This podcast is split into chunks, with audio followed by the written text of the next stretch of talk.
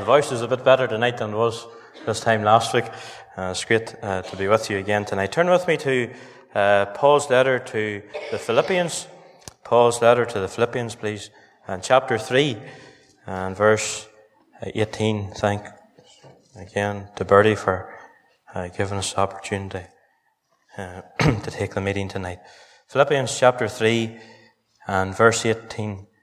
And then we're going over uh, for a few other verses here and there uh, throughout the New Testament. Philippians chapter 3 and verse 18. For many walk of whom I have told you often, and now tell you even weeping, that they are enemies of the cross.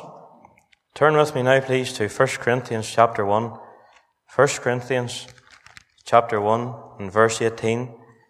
And it would be good for you all even just to take a little note of these verses and memorize them in your own time at home. 1 Corinthians chapter 1 and verse 18. For the preaching of the cross is to them that perish foolishness, but unto us which are saved it is the power of God. Now come back again. I'm making you do a bit of work tonight. Uh, back to Galatians. You'll come through 1 Corinthians, 2 Corinthians, and then to Galatians chapter 5, please. Galatians chapter 5 and verse 11. And you'll see the theme of our message for tonight. Galatians chapter 5 and down to verse 11. And I, brethren, if I yet preach circumcision, why do I yet suffer persecution? Then is the offense of the cross ceased. Now just our final reading, please. In Philippians again, come across through Ephesians, and you'll come to the letter of uh, to Philippians again, Philippians chapter 2, and just one verse there, and then you can keep your Bible open there. Philippians chapter 2, and down uh, to verse 8, please. And being found in fashion as a man, he humbled himself and became obedient unto death, even the death of the cross. We know the Lord will add his blessing to the reading of his word. I want to share with you tonight, uh, and I was glad that our brother called out that hymn as we sat down and sang about it. On a hill far away stood an old rugged cross, the emblem of suffering and shame. And I love that old cross where the dearest and best for a world of lost sinners was slain.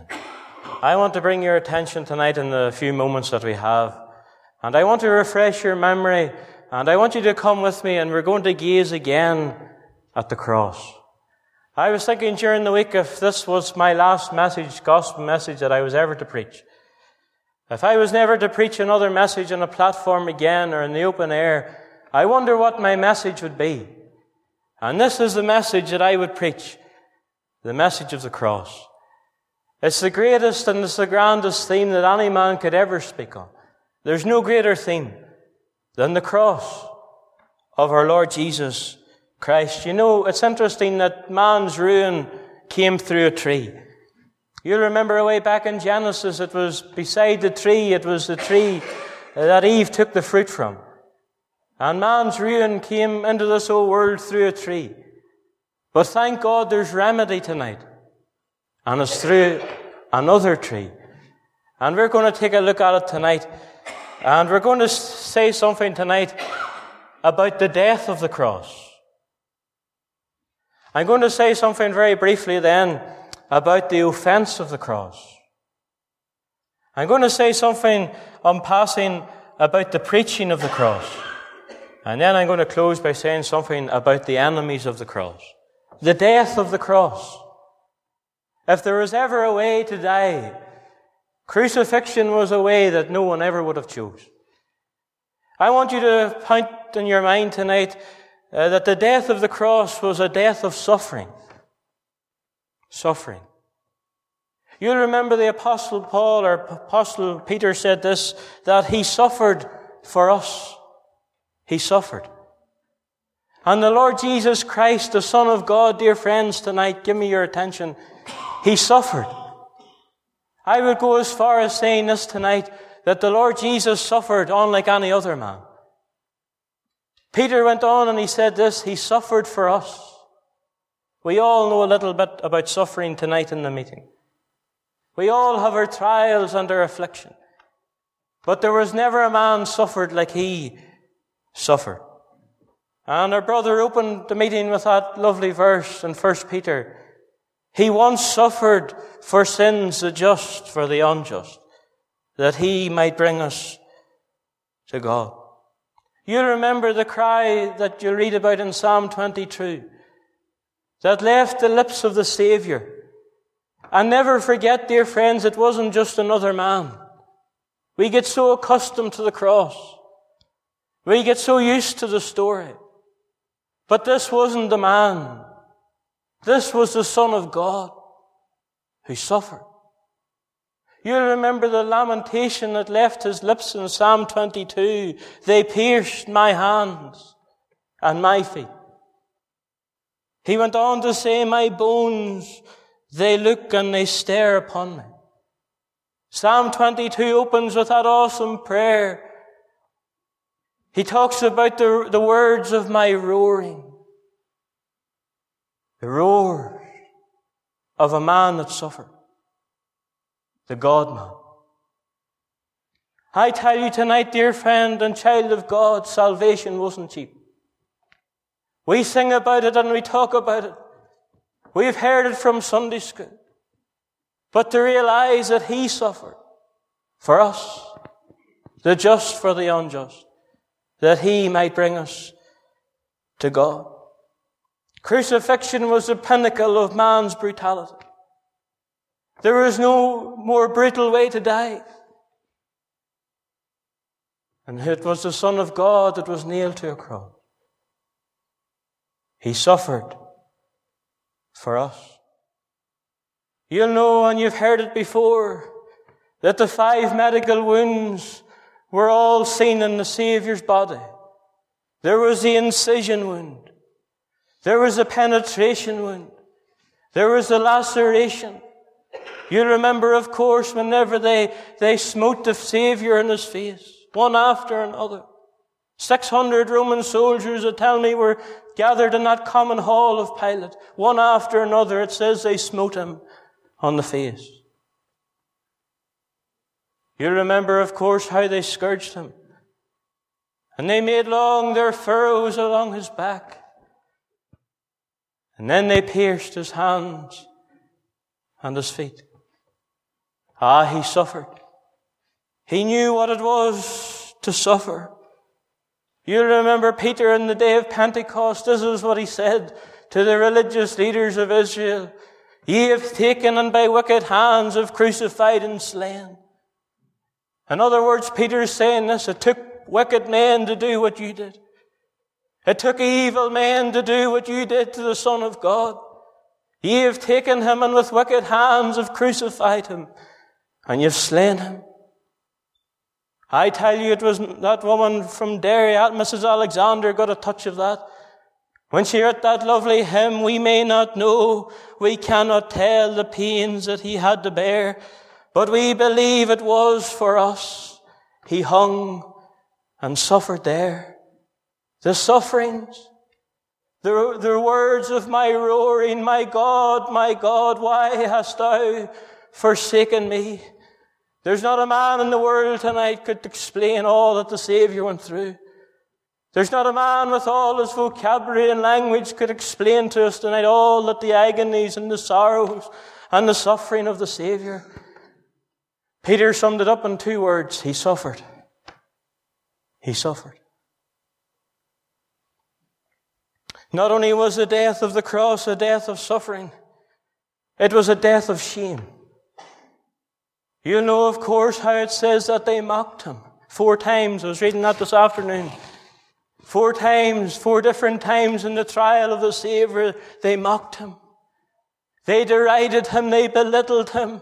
They laughed him to scorn. Hail, King of the Jews.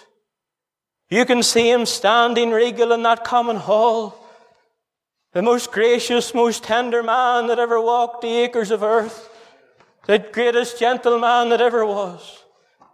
You'll remember how it says they stripped him. I tell you, and they put him to shame. It says that they stripped him before Herod's men, and they put on him a gorgeous robe. That word gorgeous is a white robe. And before Pilate or Herod, there he stands, and they deride him and they mock him. Stripped him. Then they take him from Herod's hall over to Pilate's hall, and they strip him again. And they take off the gorgeous robe, and it says they put on him a scarlet robe. It was there that they put the crown of thorns upon his head. It was there they took the reed and they put it in his right hand to imitate a scepter, and they got down on their knees and said, Hail, King of the Jews. I'll tell you greater than that, friends. Not only is he the King of the Jews, he's the King of the world. He said I could call to my Father and he'd have sent me 72,000 angels. Just in one word. A king always has an army. And he had an army. And then they stripped him from the purple robe and they put on him a scarlet robe. And then they stripped him again and says they put on him his own garments and led him away to be crucified. They stripped him.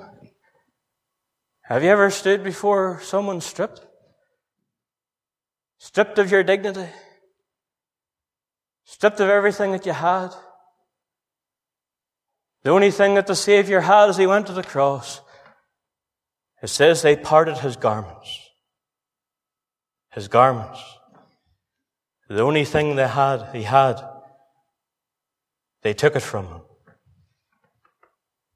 Shame.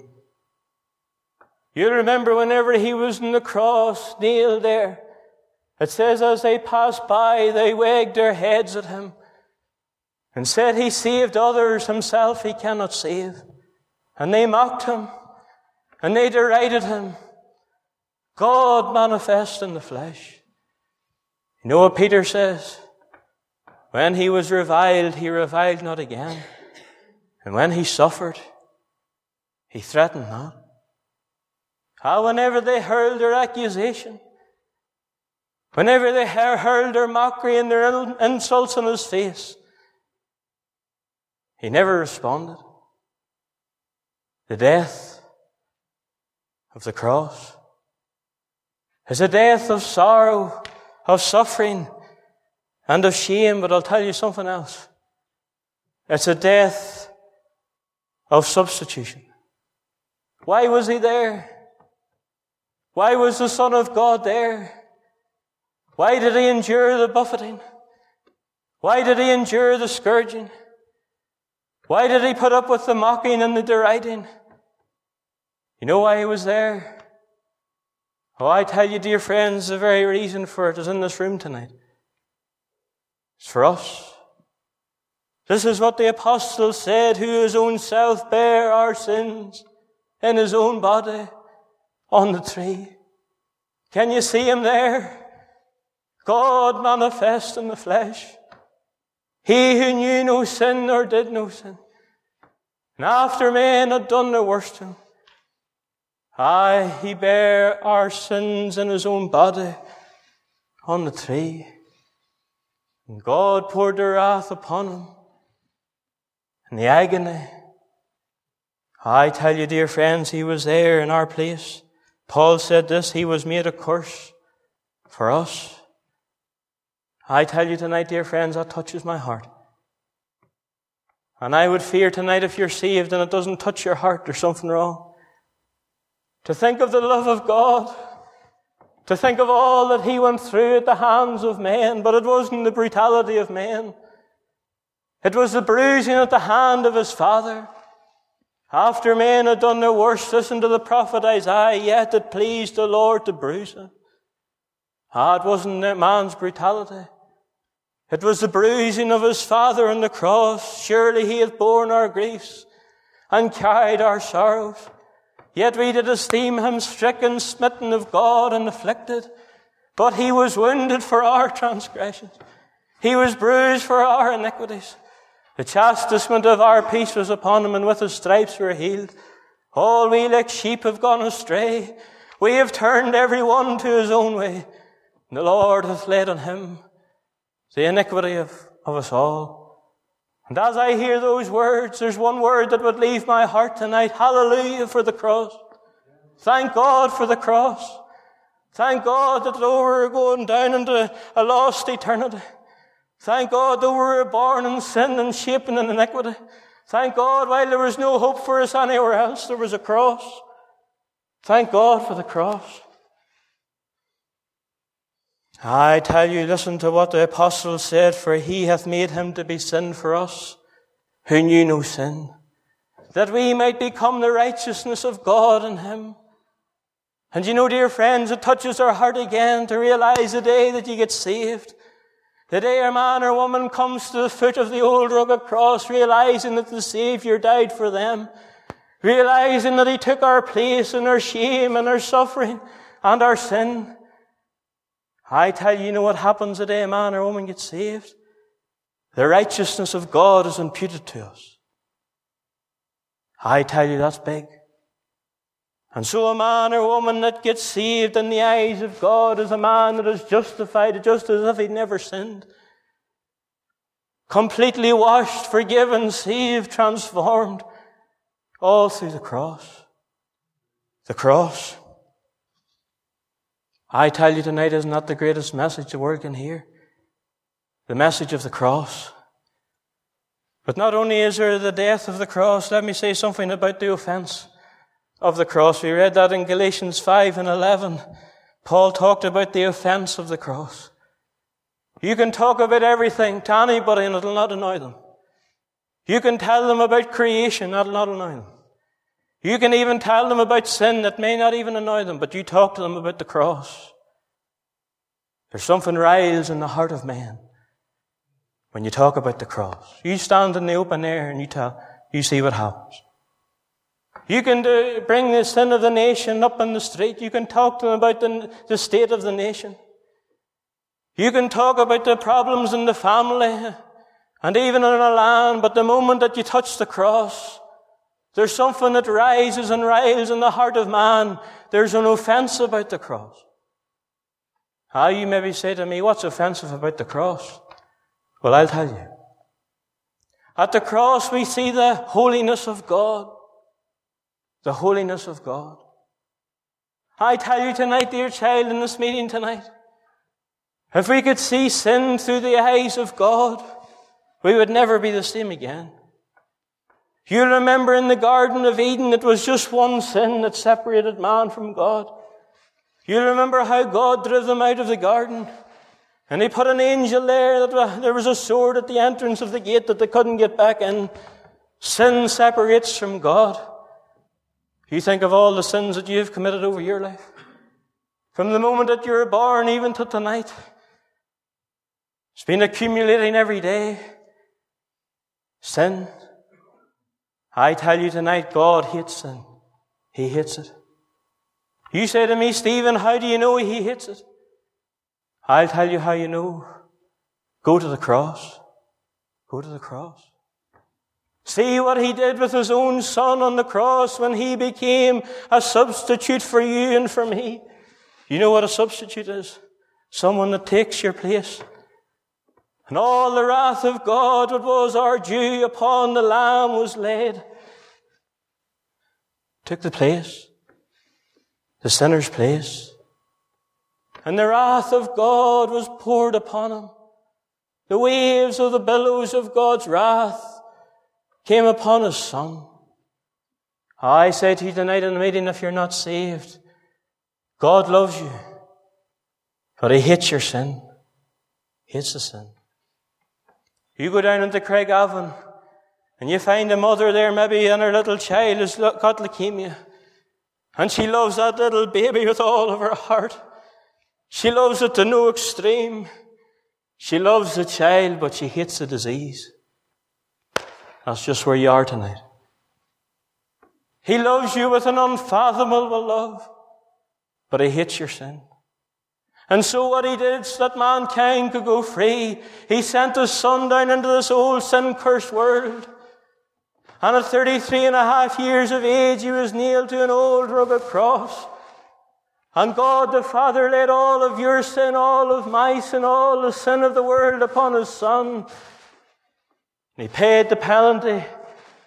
He exhausted the price that you and I could go free.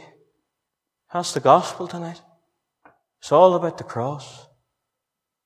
Not only at the cross do you see the holiness of God, you'll see the hellishness of sin. I tell you tonight, dear friend, in the meeting, if you're not saved, your sin will take you to hell. It'll take you down into a lost eternity. It'll take you to the place where the worm dieth not and the fire is not quenched. You're holding on to your sin tonight. It's the very thing that'll destroy you. Young man in the meeting tonight that's not saved, you want to enjoy your sin. It's the very thing that'll damn your soul. Sin, when it is finished, bringeth forth death. You see the holiness of God. You see the hellishness of sin. Something else you see at the cross. You see the helplessness of man. I tell you tonight, dear friend, if you're not saved, you can't bargain with God. You can't bribe Him. You can't buy Him over. You can't work your way. You can't pay your way. There's only one way. And that is the way of the cross the cross. That was the very theme that touched Augustus Toplady's heart when he penned, Not the labours of my hands can fulfill thy law's demands. Can my zeal no respite know? Could my tears forever flow? Nothing can for sin atone. Thou must save, and thou alone. I tell you tonight, dear child, whatever you're holding on to, it'll not save you. It'll let you down in the last day. It's like a stick that's ready to break and take you down into a lost eternity. The last hymn of that verse is not nothing in my hands I bring, simply to the cross I cling. You know the reason why the cross is so important tonight? And the reason why this would be my last message if I knew it was going to be my last opportunity to preach. For there'll never be a soul in heaven except for the cross. You'll never walk the golden streets or meander your way through the mansions in heaven and bump into someone there that has got there another way but the cross. Every single one of us that will be there will be there all because of the cross. The cross. It's there you see the holiness of God. It's there you see the helplessness of man.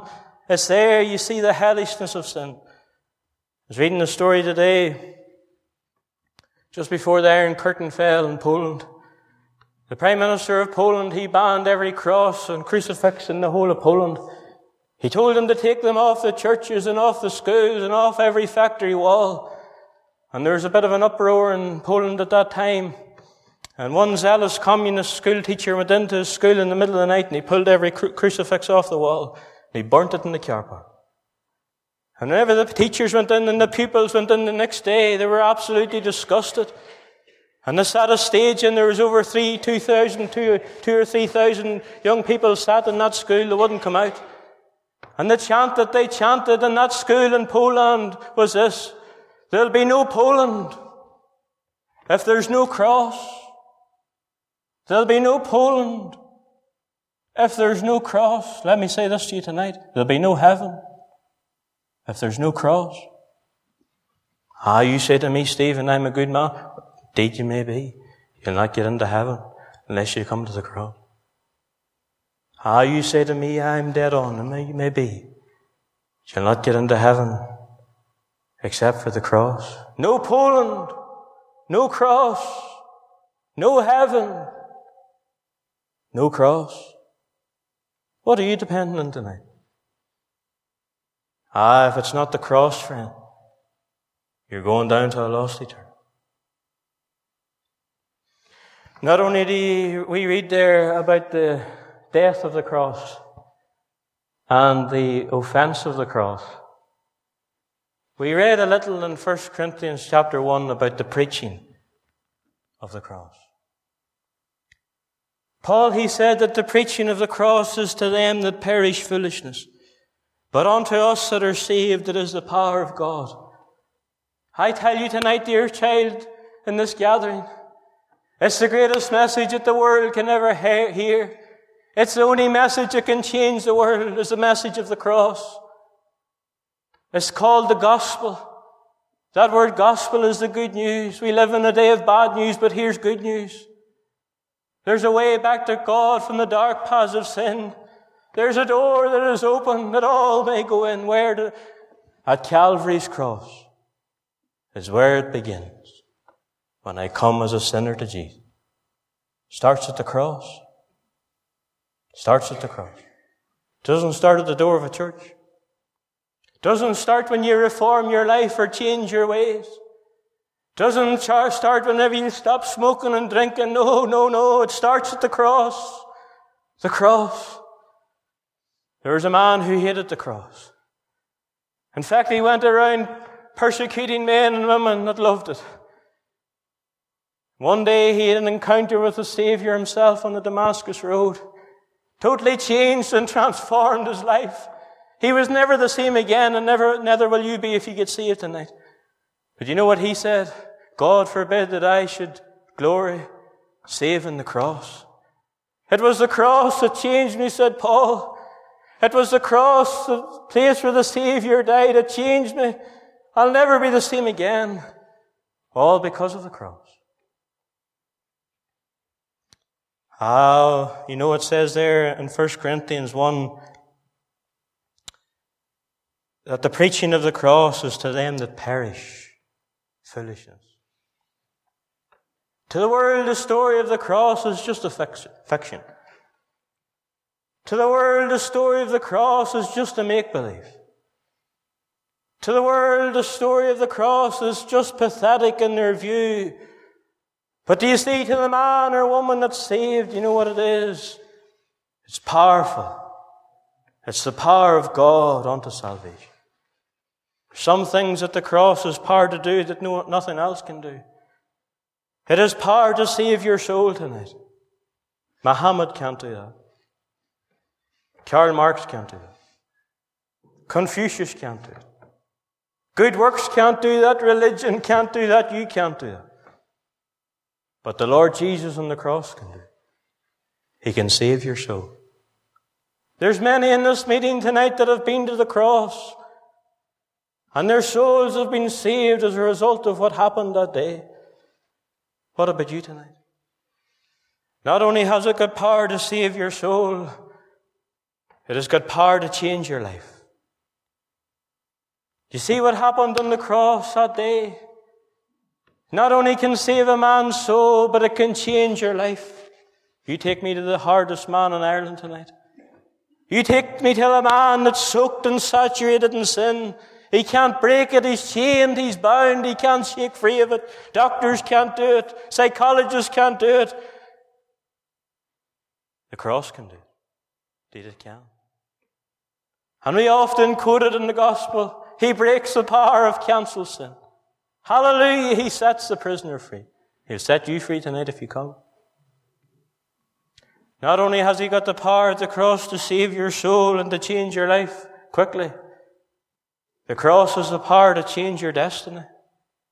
You see, every person in this meeting tonight, we're going down a road, and there's a fork just at the end. At one branch it turns off to heaven, the other branch turns off to a lost eternity in hell. I don't know what road you're on tonight. You could be going down a road deceiving me and deceiving everyone else in this meeting tonight. You could be living your life under the guise of a false profession. But whenever death comes, whenever you meet the fork in the road, your destiny will be decided. But your destiny can be changed in it just at one place.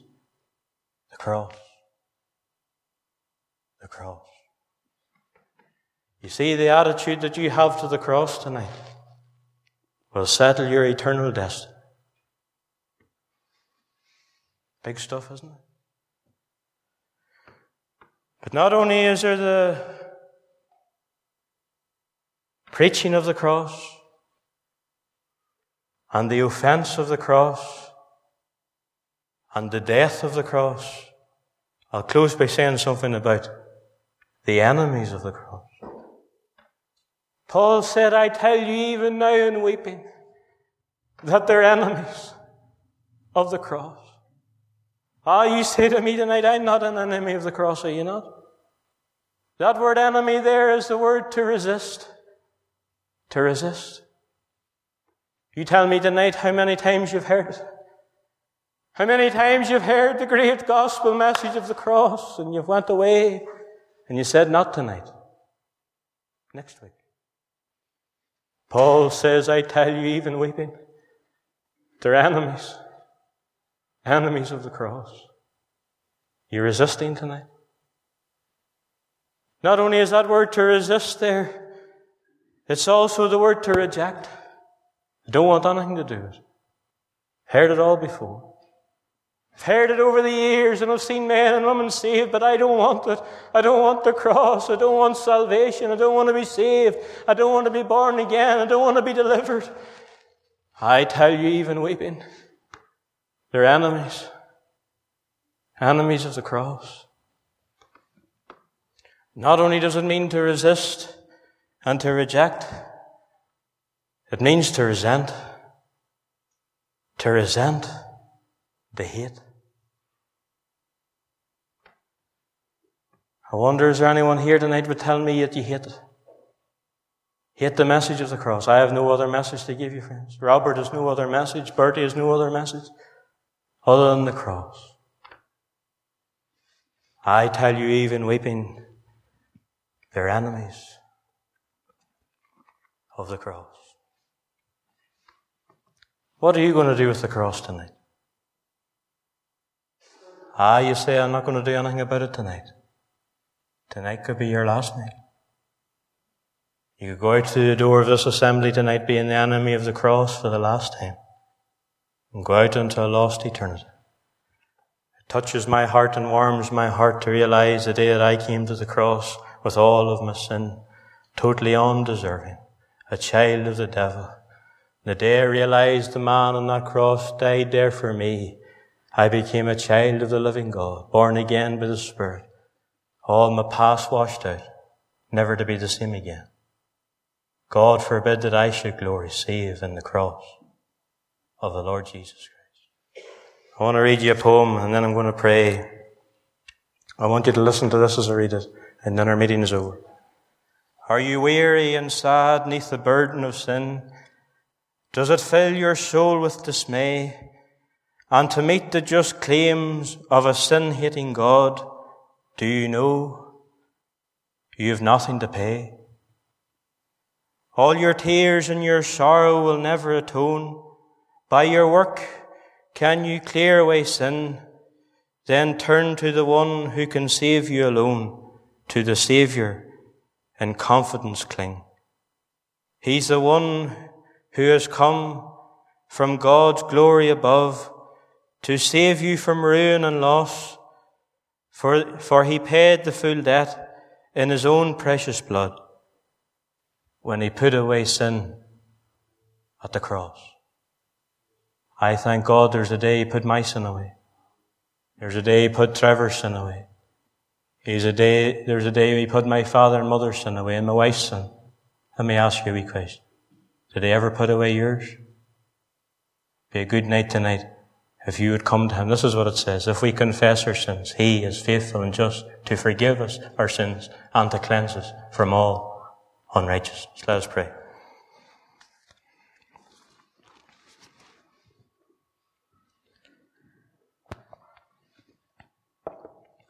Father, we just bow again at the end of another meeting. And Father, it warms our heart to realize all that thy Son went through on Calvary's cross for each one of us.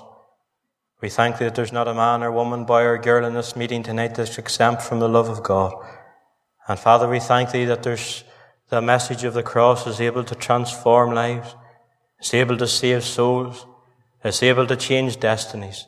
And Father, we pray if there's one in our gathering tonight that's not saved, we would pray that they would be brought again to the foot of the old rugged cross.